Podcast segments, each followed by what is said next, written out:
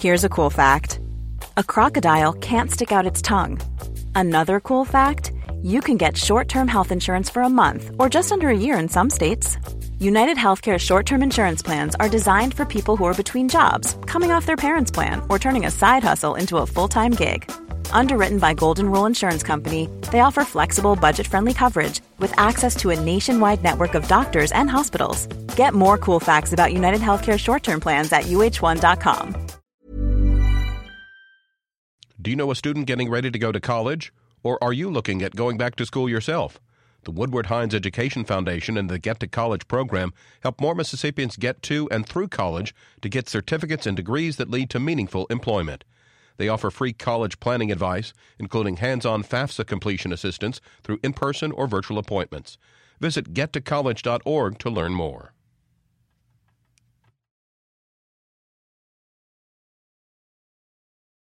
Support for Mississippi Edition comes from Mississippi State University Center for Distance Education, providing online programs and certification at the graduate and undergraduate levels. Distance at State, even there you're here. More information at distance.msstate.edu. Good morning. It's 8:30 on Thursday, October 19th. I'm Karen Brown and this is Mississippi Edition on MPB Think Radio. On today's show, Mississippians are preparing to take part in a major safety drill involving 23 states this morning. Find out how and why emergency management officials say you should drop, cover, and hold. Then hear from a Mississippi fire chief on state efforts to save lives and homes managing wildfires. And in our book club segment, meet the author of the book Quackers as Mississippians gear up for a celebration of literacy. It's time to read for the record. That's all coming up. This is Mississippi Edition on MPB Think Radio. All Mississippians are encouraged to participate in today's Great Southeast U.S. Shakeout earthquake drill. The Mississippi Emergency Management Agency is coordinating the event in the state. It kicks off at 10:19 a.m. During the self-led drill, participants will learn the essential steps to take in the event of an earthquake. The three steps are to drop, cover, and hold on. Mississippi is on the outer edge of the New Madrid seismic zone, which saw a series of major earthquakes in the early 1800s causing catastrophic damage. There are several fault lines that cross the state, which means it's not immune to earthquakes. MEMA officials say it's not a question of if, but when another major earthquake occurs along the New Madrid Fault. MEMA Director Lee Smithson tells us about the shakeout in the state. The shakeout exercises for the uh, Central United States, uh, the eight states that fall uh, on the uh, uh, the New Madrid seismic zone uh, earthquake fault, which uh, uh, runs from Arkansas up through the Missouri Boot Heel. It's one thing to practice, and we'll get to the details of that. But what should Mississippians know about the threat of earthquakes, if there actually is a threat? Well, that's a very good question, and so many people from Mississippi, you know, say we don't live in California, so we're not subject to earthquakes. But actually, the New, New Madrid seismic zone um, is a is a very significant uh, earthquake zone.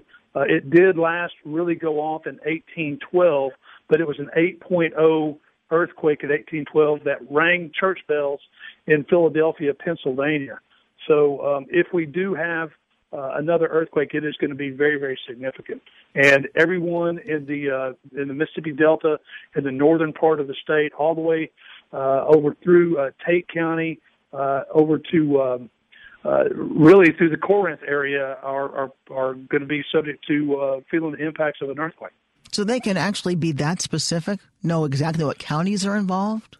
Yeah, we've got 19 counties that uh, a, a, very extensive survey was done in 2010 by the Mid American Earthquake um, uh, Center that did a, an in-depth study, and so really we know that Tunica County will be devastated. Uh, DeSoto County will have a lot of damage, but we'll have damage um, just because of the way the soil is composed. Um, all the way, as I said, it's a total of 19 counties throughout Mississippi that uh, that would have some type of damage. But really, uh, DeSoto County, uh, Tunica County, uh, down um, to Washington County can see some some real damage. And really, it's not so much the shaking, but it's the composition of the soil that will liquefy. So it'll turn into uh, really what looks like quicksand. So even a one-story home that isn't subject to collapsing will still sink into the ground. Roads and bridges will will sink into the ground. So it's uh, it could be a very very significant event uh, throughout the uh, northwest part of the state. Well, it sounds cataclysmic. Actually, how can you prepare for that? If it would be that horrible in that part of our state, how do you prepare? Well, Karen, I think that the first thing to do is for people to build a kit. And a kit, you know, could be applicable to what you would need after a tornado, what you would need after an ice storm, what you would need after um, an earthquake, and that is you know, plenty of uh, non-perishable food, uh, uh, one gallon of water per person per day, and it could be up to three days before help would arrive. Um, and then have cash in your pocket, uh, plenty of gasoline. Uh, you know, that's the bad thing about an earthquake is they are truly no notice. So we do have advanced warnings of hurricanes, uh, even ice storms and tornadoes that might impact northwest part of the state. But the key is, is to always have a, a kit that your family uh, can live off of for up to three days until help arrives. The drill today is will actually mimic what you should do during a real earthquake. That's right. So you know it's easy to remember that it's on you know 10:19 at 10:19 a.m. Uh, and what we want people to do is immediately seek cover, uh, stand in a doorway, get under a desk, uh, get outside. Uh, you know, if you're on an upper story building, get into the stairwell, and get down uh, to to be able to protect yourself uh, from the effects of the initial earthquake. And then the thing to keep in mind too is in the aftermath of an earthquake, understand that uh, if you didn't have damage to your building or your home uh, or to your school, it's not good enough just to go back to business as usual because we are going to see uh, more aftershocks. And then the thing to keep in mind is water lines, gas lines, those kind of things are burst. So just to be under, you know, aware of what happens in the aftermath of an earthquake, that it can be very, very dangerous. You can see fires, uh, you can see, uh, you know, no no water, uh, that kind of thing. So, and it, this is just to raise awareness, really, for people in the northwest part of the state to understand, uh, first of all, how to protect yourself, and then how to be able to um, take care of yourself and your family uh, for a couple three days after the event. If you took cover inside your home or inside a shelter, when the earthquake is over, should you stay put or can you go outside? I mean, you talked about some of the hazards outside, so should you just stay where you are? Well, I think it's situation dependent, Karen, and I think that that's what everyone, and that's why we encourage everyone to think about where they're going to be, you know, at any given time. So whether you're at, what you do at school is different than what you do at work, is different than what you do at home. So if you're at home, for instance, uh, and you have no damage to your home, there we still encourage you to go outside as long as there aren't tall buildings around you. Uh, you know, if you look at people who live in the Memphis metropolitan area, uh, you know, so many of those high-rise buildings are old brick and mortar, so they need to get out of them and stay out of them. Do not go back in and stay as far away from them as you can because you could have those old brick facades that now begin to fall. So again, it just depends on where you are, but the more, you know, the, the, the, if you're out in an open area, uh, the safer you are. If you're in a highly uh, urban, congested area, uh, the key is, is to get out of that area. The drill again is at 1019 this morning. Is there a significance for 1019? We just did it because it's the 19th of October, so we did 1019, 1019, so it's easy to remember. 1019. So at 1019 this morning, it's uh, you're going to drop cover and hold on. That's part of the great Central U.S. Shakeout Earthquake Drill. We've been speaking with the executive director of the Mississippi Emergency Management Agency, Lee Smithson. Thanks so much, Lee. Karen, it was my pleasure. Coretta Green is principal of J.Z. George High School in Carroll County. She tells MPB's Desare Frazier how her students prepare and participate. Even though earthquakes are not common in our location, but in case we ever have one, because that could happen one day, we don't know when, but to make sure our students are safe and they know what to do in a situation like that, even if they're not at school, you know, even if they're in another location, they know where to where where's the safest place they need to be in order to be protected. I understand that this is the third year that this has been done. Have you participated in the past? Yes. And how does it usually go? What happens? Well, what happens is are the students um, they find a a lot of them pretty much in the classrooms. If they're still in the club, we don't come out, of course. They're in the classrooms. We get on tables. They hold on to table legs. Uh, we have some that get into a room, but majority, if they have desk, they get underneath the desk in case something falls. Or if they're under the table, they get under the table and hold on to the legs of the table.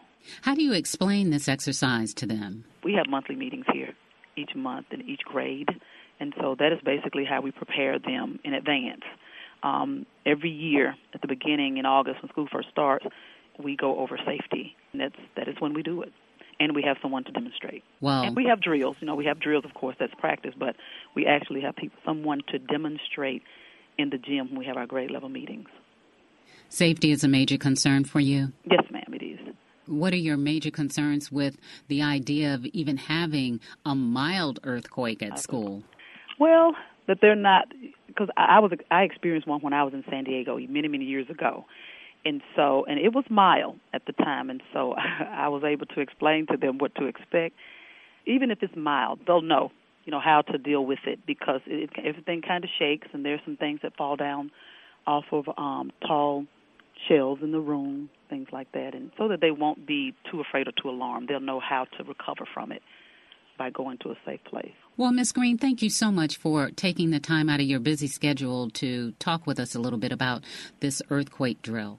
Okay, you're welcome. Today's shakeout is free and open to the public. To take part, individuals and organizations are asked to join the drill by registering to participate at www.shakeout.org slash central US. Coming up, hear from a Mississippi fire chief on state efforts to save lives and homes managing wildfires. This is Mississippi Edition on MPB Think Radio. If you're a sustaining member of MPB Think Radio, we appreciate your support of our programs. To become a sustainer, go to MPBOnline.org.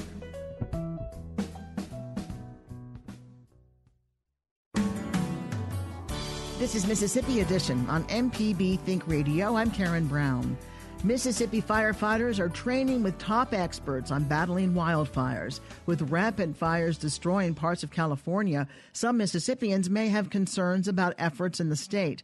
The Southern Area Geographic Area Heavy Equipment Operator Academy is coming to a close today at the Southern uh, Southern Regional Fire Training Center. It's the fourth consecutive year of the event, which brings together interagency partners to receive consistent heavy equipment training and to improve and standardize the training options available to the wildland firefighting community. The course gives a hands-on, seat in the equipment, multi-scenario pace training with individual coaching and guidance. Randy Giacelli is incident commander and Mississippi Forestry Commission fire chief. He tells us the kinds of heavy equipment used to fight fires. When you have dry conditions and wind, you can have large fires. And then when you add a terrain to it, you have large, fast-moving fires. You know that fire jump jump from mountaintop to mountaintop, California, and you're talking half a mile to a mile spot fires. So you got to get way out in front of those fires out there. Around here, we do have spot fires, but they're not going to travel from mountaintop to mountaintop. They may travel from ridge to ridge, you know, which would be quarter mile at the most, uh, a few hundred yards mainly. How many um, fires are there in Mississippi on any given day or week? Last year we had approximately 2,300 fires that burned uh, a little over 33,000 acres. And you just had an academy where you were teaching people how to operate machinery. That's right. We uh, we pulled all the most experienced operators from uh, all the southern states, you know, that that's been around for a long time, and uh, they know that they know the right tactics. They know how to maintain this equipment, and they know how to safely put a fire out with that with that equipment and we bring students in and uh and just spill that knowledge and you know and that's the best thing we can do is pass on good tactics and and the right tactics that's what we need because this this heavy equipment you know heavy equipment is dangerous by itself and then you put fire in the mix you know it's exponential seems like it'd be a situation for panicking if you weren't yeah, comfortable with the equipment exactly exactly you not only have to make the right decision you got to make that right decision quick you know it's got to be second nature to you what kind of heavy equipment is used to fight fight fires? In the southern region, it's, it's mainly uh, tractor plows, which is bulldozer with fire, fire plow on the back. What do you do with those? If you can imagine a bulldozer and it's kind of a coulter blade with two discs on the back, the fire plow cuts a little disc behind the dozer. So we're cutting a little fire lane and we're consuming the fuel to meet the main fire so it slows it down so that main fire doesn't have fuel to burn anymore and it calms that fire down where we can catch it. You can imagine uh the lower country out there as being dozer country. The high country, you know, uh, when you get into the slope, you know, over 40%, we can run a dozer up a 70% slope going straight up.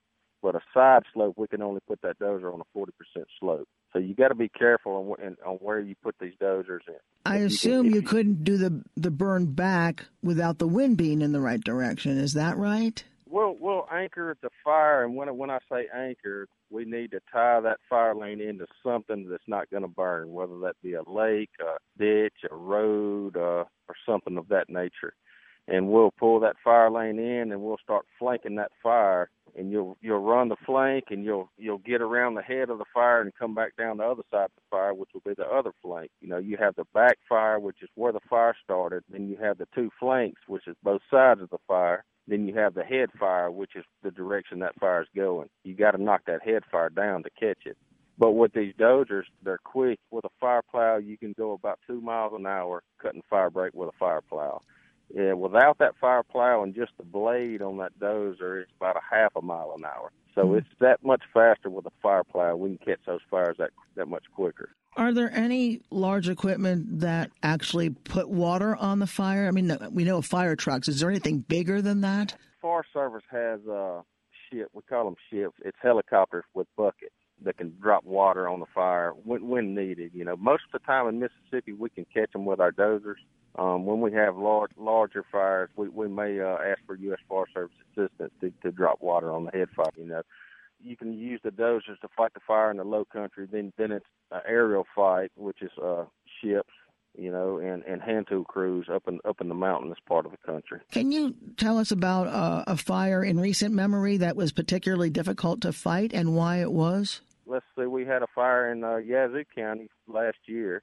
It wasn't a wasn't a real big fire. It was uh, I don't know 100 150 acres or so, but it was in the uh, the tornado damage, you know, from from years ago where the tornado came through Yazoo City, and you you uh you put that tangled mess of timber into the uh gullies and steep hills of Yazoo City, and it's hard to get equipment around that fire. So we had a hundred plus acre fire you may have to get way off that fire and push a push a fire lane way off the fire to get around it. So what what we're doing is we're drawing a box around that fire, and uh, when we drew that box, we GIS that, and it was uh, a little over 500 acres. The box we drew, but we were lucky the fire didn't run on us, and we were able to, to build road around that fire. It took us all day, but we built road around that fire and kept it at 120 acres.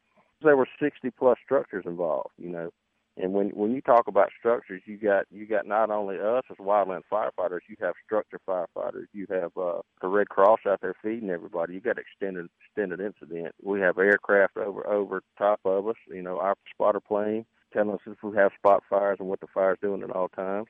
Um, you know, out west, you can put a guy on the next mountain and see the whole fire. Around here, it's hard to do that. You know, it's you. You're your own lookout.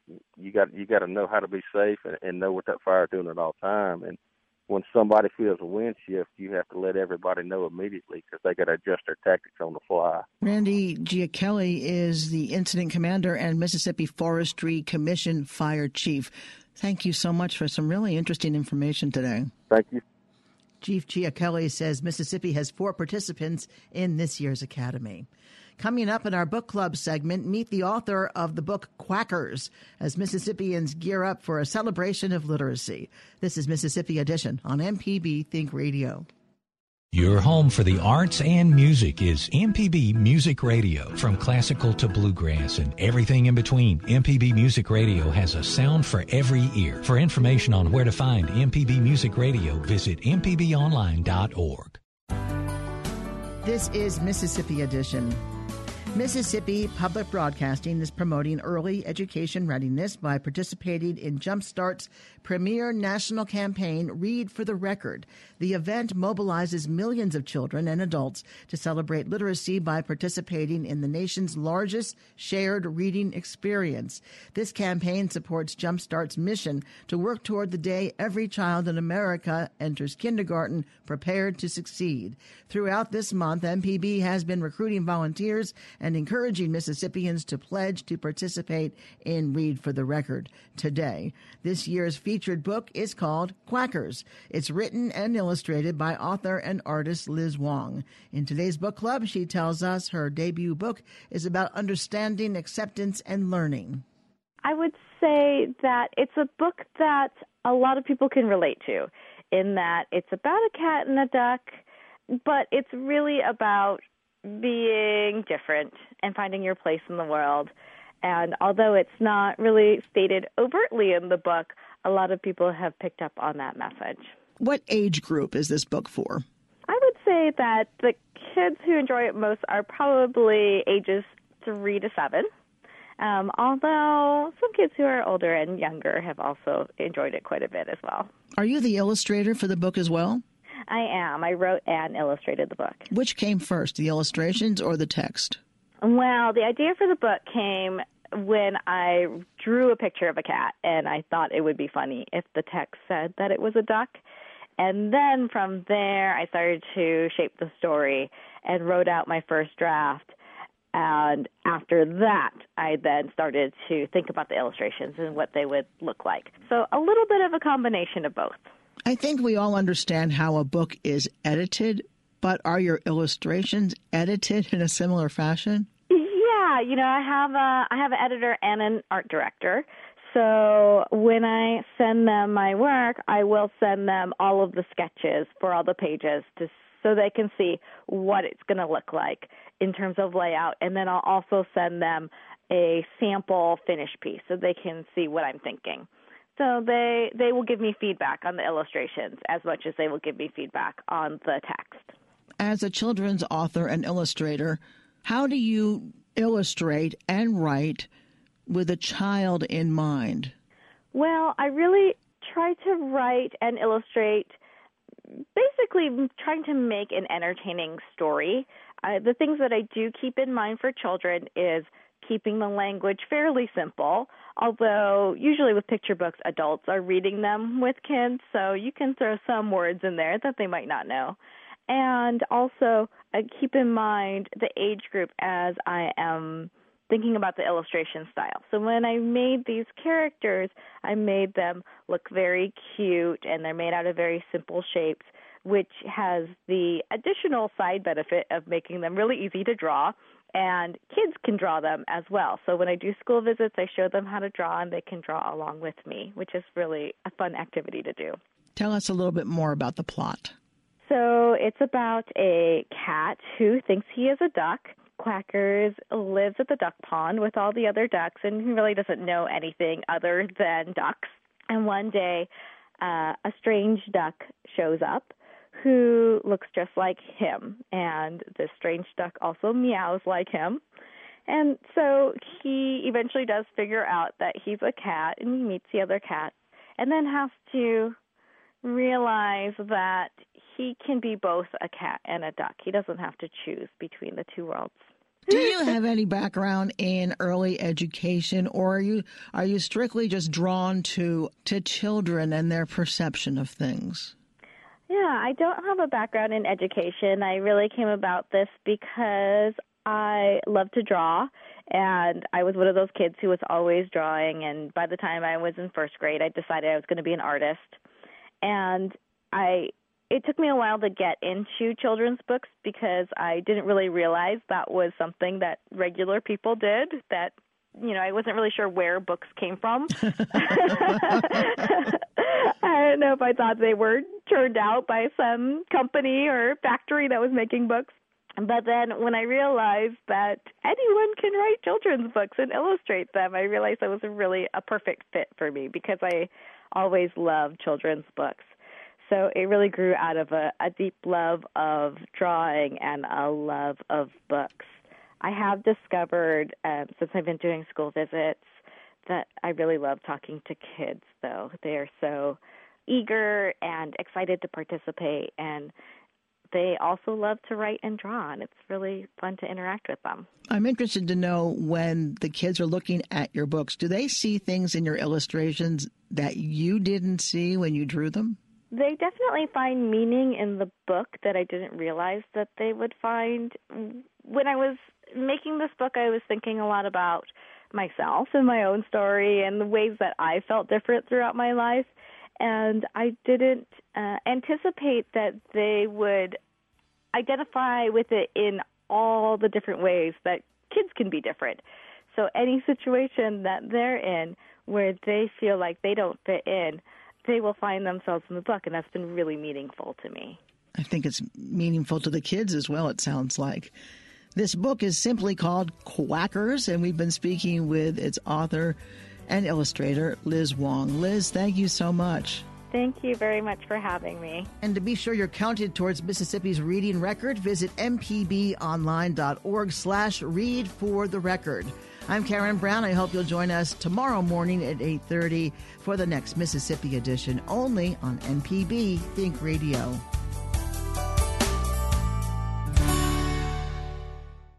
Support for Mississippi Edition comes from Mississippi State University Center for Distance Education, providing online programs and certification at the graduate and undergraduate levels. Distance at State, even there you're here. More information at distance.msstate.edu.